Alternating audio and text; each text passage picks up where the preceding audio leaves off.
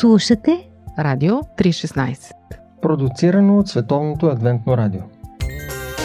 Библейски. Нюсви Здравейте, приятели! Аз съм Ради, а в предаването, в което си говорим за Библията и как тя кореспондира с нашия живот, ще обърнем внимание на една специална проповед, най-известната произнасяна някога, същата с която съм чувала, че успокояват душевно болни, четат я и срещу депресия много хора, но тя е за всички, които искат да я чуят. Авторът е истинска сензация, внезапно изгрява на сцената и говори някакви смайващи неща. Освен това, не казва аз съм роден, но аз идвам и хората са оставени да гадаят и да се чудят.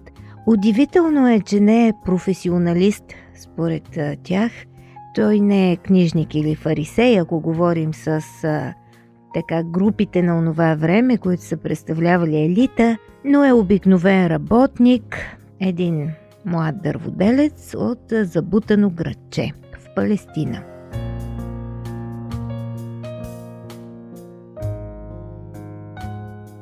Една моя приятелка беше в Израел на екскурзия и тя ми сподели как там и сега религията е част от въздуха. Хората се вълнуват, говорят си по тези въпроси на спирки, по улици, в магазина. Някак естествено Бог присъства в тяхното ежедневие. Представям си какво е било по времето на Исус, още по-голяма тяга към религията. Евангелията наистина, когато ги четем, виждаме колко много разговори има там точно на такива теми, дискусии, спорове, често и заложени капани, защото Исус като равин е страшно любопитен за своите колеги, за фарисеите, популистката част от образования елит. Те постоянно го разпитват какво мисли по този, по онзи въпрос – как той вижда нещата, как ги разглежда, какво мисли за това, какво мисли за онова. И не винаги са добронамерени, но си мисля, че са същите като нас, когато спорим с хора от друга деноминация. Кой не иска да сложи капака на един такъв спор? Работата е там, че хората искат да научат повече за Бога във времето на Исус. Само малки откази от писанията се четат в събота в синагогите, а слушателите са неграмотни, те нямат като нас Библии, не могат да си четат сутрин вечер вкъщи, а чакат някакви учители, които да им прочетат, да им разяснят текста.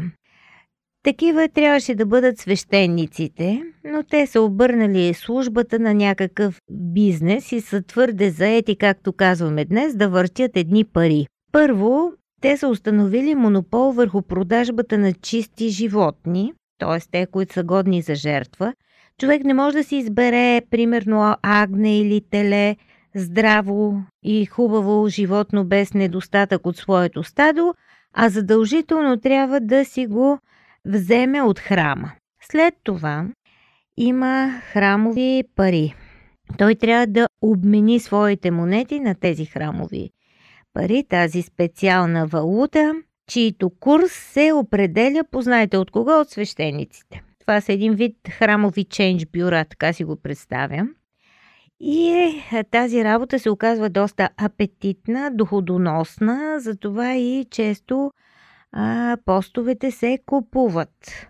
Както първосвещеническата титла. Тя се заплаща, а, цялата общност, цялата система се комерциализира страшно много. Бизнесът върви и никой не иска да се занимава с такива, как да кажа, неща, които не носят пари, като това да учи народ. Така че, ако ползваме начина по който Исус се изразява на седалището на Моисей, т.е. там където седи този, който учи, се качват книжниците и фарисеите. Това са ентусиазирани общности, които решават, че народа трябва да бъде обучаван, за да не забрави закона. Като казвам закона, нямам предвид десете заповеди Божия закон само, а това, което те наричат Тората, т.е. Стария завет. Част от тези хора живеят като бродещи проповедници, пътуват от град на град, четат писанията и ги тълкуват. Така възниква този формат на проповедта. Обикновено една проповед се състои от две части. Първо, учителят представя своята визия, какво иска от своите ученици, своя път, а после прави разбор на закона, обикновено на съботните глави на Тората, които се четат в синагогите. И така сега ни става малко по-ясно как е говорил Исус, защото това е една дълга проповед, само част от нея, така един завършен отказ ще разгледаме днес. Представете си планината Тавор, може да намерите снимки в е, мрежата, има достатъчно. И нейното подножие, всъщност цялия комплекс представлява един естествен амфитеатър – Исус се качва на скалите на височина и започва да говори. Много хора са дошли да го чуят. А, дори те се притискат, за да получат изцеление, така че той първо а, прави такива изцеления, чудотворни, излекува болните, за да могат хората спокойно след това да седнат, да услушат. И така започва най-известната проповед в света. Но така както започва, нещо не е както трябва. Блажени са. По-добре да преведем встъплението като щастливи, а по-точно благословени. Тук ние наостриме уши. Кои са тези хора, които са благословени, които са щастливи, нали? интересувани и нас, защото това може би са нашите дълбоки настройки, и освен това, това е визията на Исус, неговото разбиране за живота, очакванията му към тези, които искат да му станат ученици, техните характеристики и идеали. Така че наистина целите сме в слух. Благословени са нишите по дух, а също и скърбящите. Не, наистина нещо не е както трябва. Кой иска да слуша за скръп и нищета на духа? Ако ще търсиш хората, едва ли с такова послание ще ги отведеш и до следващата пряка. Това не са лозунги, които ще бъдат прегърнати от масовата култура. Не мога да разбера защо Исус прави това. Той изглежда толкова радикален и създава сякаш някаква нова представа за благословение. Благословени са богатите, това може да го разберем, но благословени са нишите по дух. В неговия път вървят нишите, скърбящите, миротворците, кротките, гладуващите и жадуващите за правдата. Това е цял един пакет от идеали и характеристики, профила на последователя, на истинския, отдаден и верен ученик на Исус, но също и неговия път. Ние малко ще минем по-телеграфно, без да разглеждаме. Те са 8 качества а, в действие, тези качества са един вид посланничество в света и за тях трябва да се плати определена цена. Исус казва, преследването е естествената реакция на света на тези послания. Исус е най-честният от всички велики учители на света. Християнството казва, той не е съботен пикник.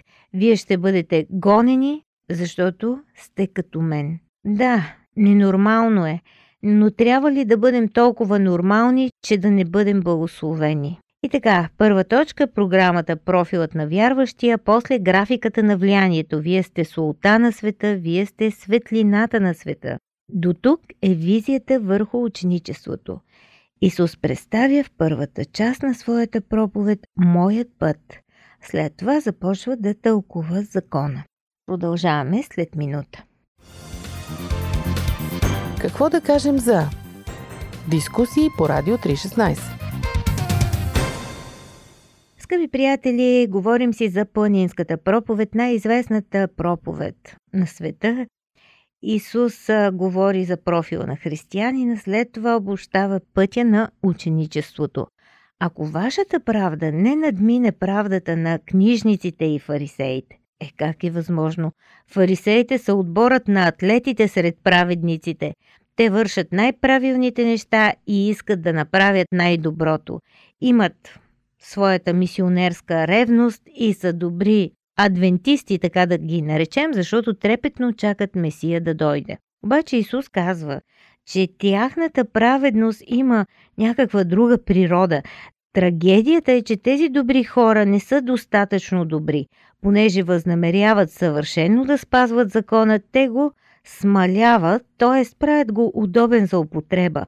Защото тяхната представа за греха е някакво раздробяване на греха на конкретни постъпки. Исус обаче предлага нова версия за тълкуване на закона. Чули сте, че е било писано. Да, чули сме. Даже сме чели и сме слушали не един и двама да го разясняват. Чули сме, че е било писано не убивай. Исус казва, аз ви казвам, моята концепция е, че гневът също е убийство. Гневът е един вид кръвопролитие. Чули сте, не изневерявай, но аз ви казвам, човек може да изневери дори с един поглед. Богословите тогава са успели да стигнат до извода, че нашите помисли могат да бъдат грях. Обаче по това време удобно са отделили любовния живот в друга безобидна категория. Те са тълкували пожеланията към другия пол подобно на сънищата. Т.е. ако пожелаеш богата жена, ще ти се случи еди какво си. И други такива не ги запомних. Доста странни бяха за мен, макар че четох малко по въпроса. Т.е. за тях сънищата и мислите, свързани с любовния живот, са отделени от реалния свят, за тяхно удобство, вероятно, за да не се чувстват по-праведни, отколкото са. Затова тук Исус им казва нещо революционно. Няма никаква разлика. Помислите за греха също са грях. Следващата тема е развода. По това време има две школи. За учениците на Шамай има само една причина за развод – прелюбодейството и то защото, ако има изневяра, завет вече няма. За учениците на Гилел всяко нещо може да доведе до развод. Съпругът може да даде развод на жена си, защото е срещнал по-красива от нея, то винаги има по-хубави, или понеже е загорила вечерята. Законът по времето на Исус следва именно тази школа. Мъжът може да се разведе по всеки повод. По въпроса за развода, Исус обаче хич не е либерален. Той твърди, че един развод не бива да се върши с лекота, защото свидетел на обета между двама души, т.е. завета между тях, свидетел е самият Бог. Следващата тема, която той разисква, т.е. това е вече втората част на проповета, той започва да прави разбор на закона и различни практики. нещо, което за нас вече е отживелица в това време е било изключително престижно и много често употребявано като подплънка за авторитета. Ние днес не се заклеваме наляво-надясно, освен да акцентираме на някое твърдение, но по това време наистина са възприемали клетвата по различен начин и много често са се клели и е трябвало да има някаква форма, с която да отделят клетвата от другата си реч. Ползвали са за тази цел двойно потвърждение или отрицание, да, да и не, не. Често са го правили, за да си добавят авторитет, търсили са ефектни формулировки, за да респектират, да придадат тежест на думите си. Исус казва, не се кълнете нито в Бога, нито в небесата, нито в преизподнята. Достатъчно е да говорите истината. Той всъщност призовава към откритост и сърдечност. Няма нужда да се кълчите, за да ви ръкопляскат. Просто бъдете искрени и казвайте това, което мислите. Следващият въпрос, който засяга, винаги актуален, въпроса за справедливостта, отмъщението или възмездието. В Талмуда, а и в Стария Завет го има, а, тази уравниловка око за око, зъб за зъб, рана за рана, душа за душа. Един вид кръвнина. Исус а, казва, обърнете и другата буза, когато ви ударят. Просто не знам, имам проблем точно с това предложение на Исус. И този подход не се среща в друго учение от времето на Исус. Това е някакво много високо ниво на духовност. Забележете, че действието не идва от агресора, а от жертвата. И накрая към всичко това добавя висшия пилотаж. Какво да правим с врага? А в текста, който се чете в синагогите Търгума, има такава формула. Обичайте ближния, мразете врага. Какво по-естествено от това? И Исус се интересува защо те си мислят, че правят нещо добро. Та това е нашата природа. Дори престъпниците, данъчните, шпионите и въобще разни неспасяеми личности са способни да обичат приятелите си. Ако ще си играем на религия, с какво сме по-добри от хората, които просто си следват естеството и не слагат Бога в сметката? Исус казва, предлагам ви един духовен подход. Обичайте враговете си. Ето това е да имаш праведност, която превишава тази на религиозните професионалисти. Звучи като някаква крайност. Ние можем да се опитаме да не храним гняв, да потиснем похотливите желания и да ревизираме идеята си за лесни разводи. Можем да се опитаме с всички сили да поддържаме във форма мислите и думите ни, те да бъдат чисти, доколко успешно, но можем да се опитваме. Можем дори да не фраснем този, който ни е ударил пръв, но едно е да не те ударя, а друго е да те обичам, когато ме биеш. Исус иска да види в учениците си унази свръхестествена любов към всички хора, която наистина не можем да си обясним, не можем и от себе си да я дадем. Това е едно призоваване да бъдем зрели в любовта, защото Бог е любов. Това е същността на Неговото съвършенство. И тъй Исус тегли чертата, за да изведе заключението. Бъдете съвършенни, какъвто е Бог. Бог прави това. Хората са смаяни. Проблемът е, че ние сякаш не сме.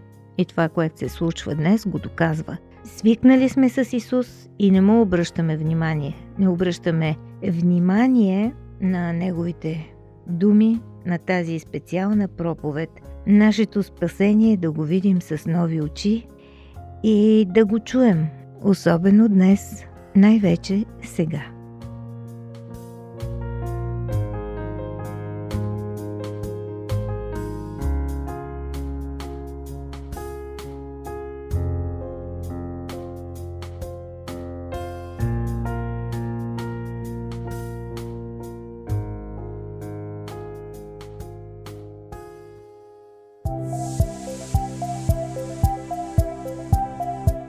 Слушате Радио 316 Продуцирано от Световното адвентно радио. Сайт 3-16.bg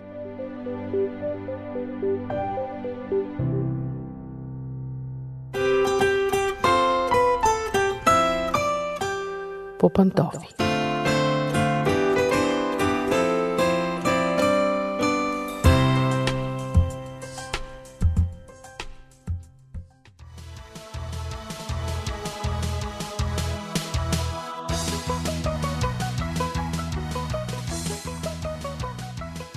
Здравейте, скъпи приятели! Аз съм Мира. Започва нашето предаване по пантофи. Когато ви кажа името Макаренко, не знам за какво се сещате. Ако сте под 30 години, сигурно за вас Макаренко е известен футболист или пък прочута моделка, но ако сте над 40 години, сигурно за вас името Макаренко е свързано с педагогиката, макар и по един смътен начин. Всъщност педагогът Антон Макаренко е един от четиримата велики педагози на 20 век, обявени за такива от ЮНЕСКО, заедно с Мария Монтесори, с Дюи и с още един – Макаренко е известен с това, че след революцията в Русия, когато хиляди деца остават безпризорни, без родители, започват да скидат по улиците и една огромна част от тях стават малолетни престъпници, той открива школи, в които ги превъзпитава. Понятието макаренковско възпитание обикновено се свързва с бой и с насилие, само че Сигурно ще бъдете изненадани да чуете, че всъщност самият Антон Макаренко е ударил един единствен шамар в живота си, то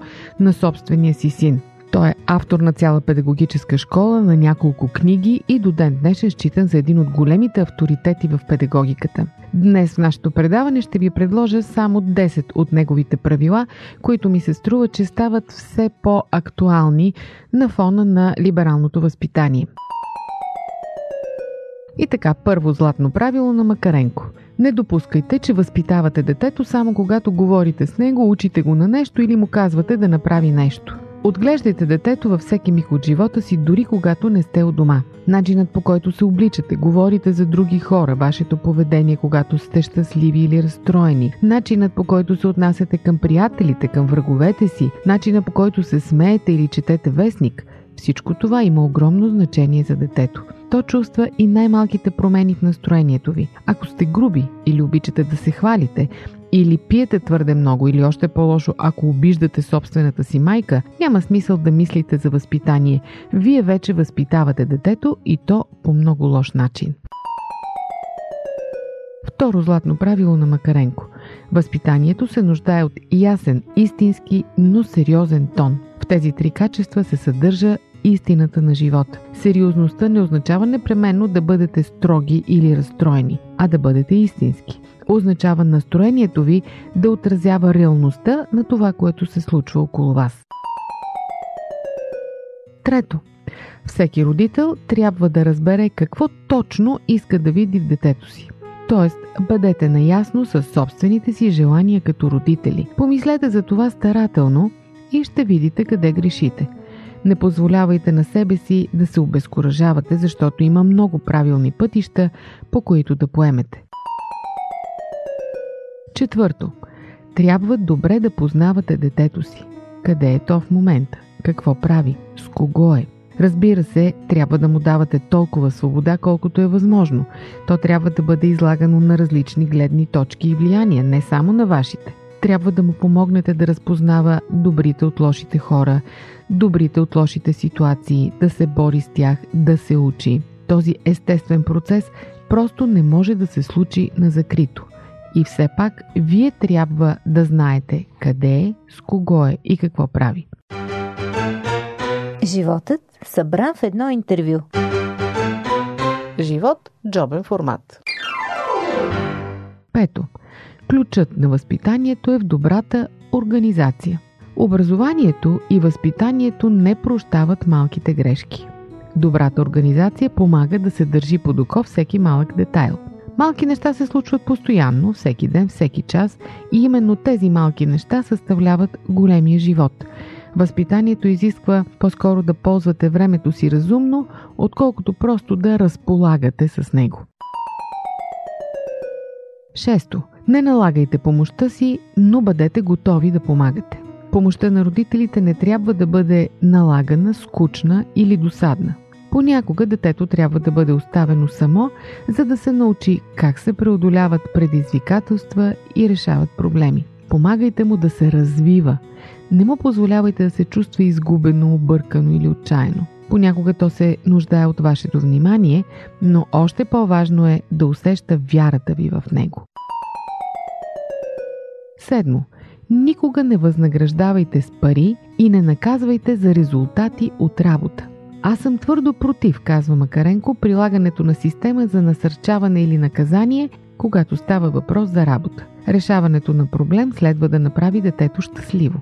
Признанието за работата е най-добрата награда за положените труд и усилия. Вашето одобрение за неговата находчивост, изобретателност, търпение, трудолюбие е възможно най-добрата награда за него. Бъдете внимателни и не прекалявайте с похвалите.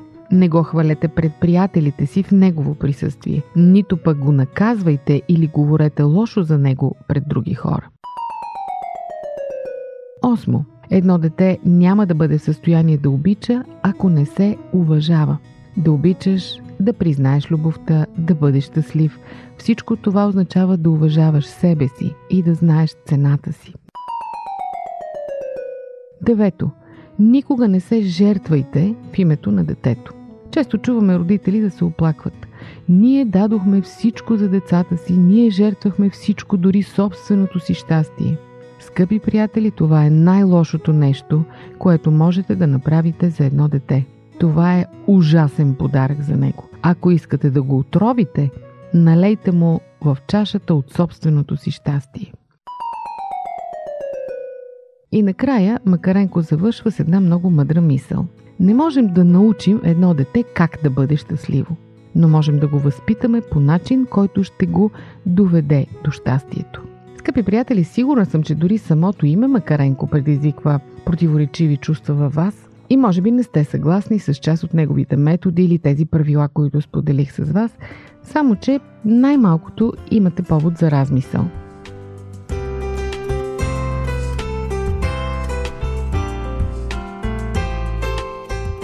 може би на фона на все по-ширещото се либерално, естествено възпитание, както се нарича, може би е време да оттупаме от праха някои от златните правила на Антон Макаренко. Това беше от мен за днес. Аз съм Мира. До чуване до следващия път.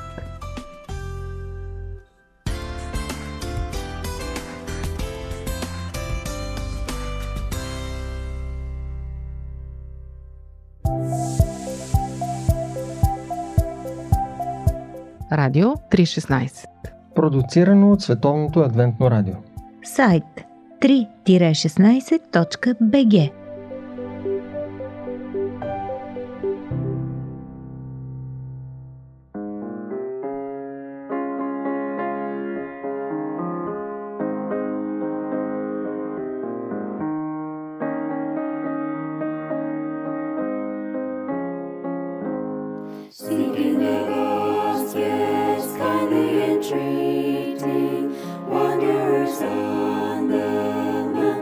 Come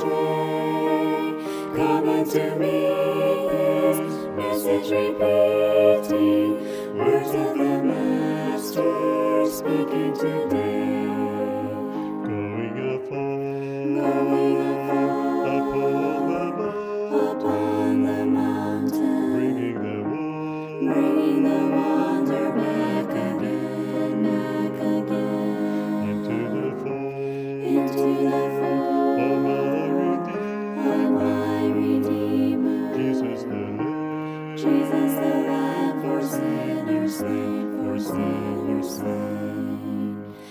Seeking the lost and pointing to Jesus, souls that are weak and hearts that are sore, leading them forth in ways of salvation, showing the path to life evermore. Going afar,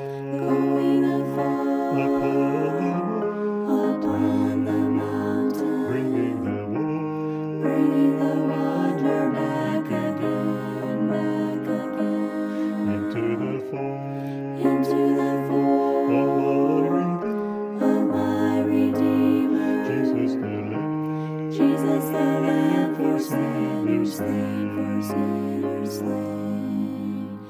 Thus I would go on missions of mercy, following Christ from day unto day, the faint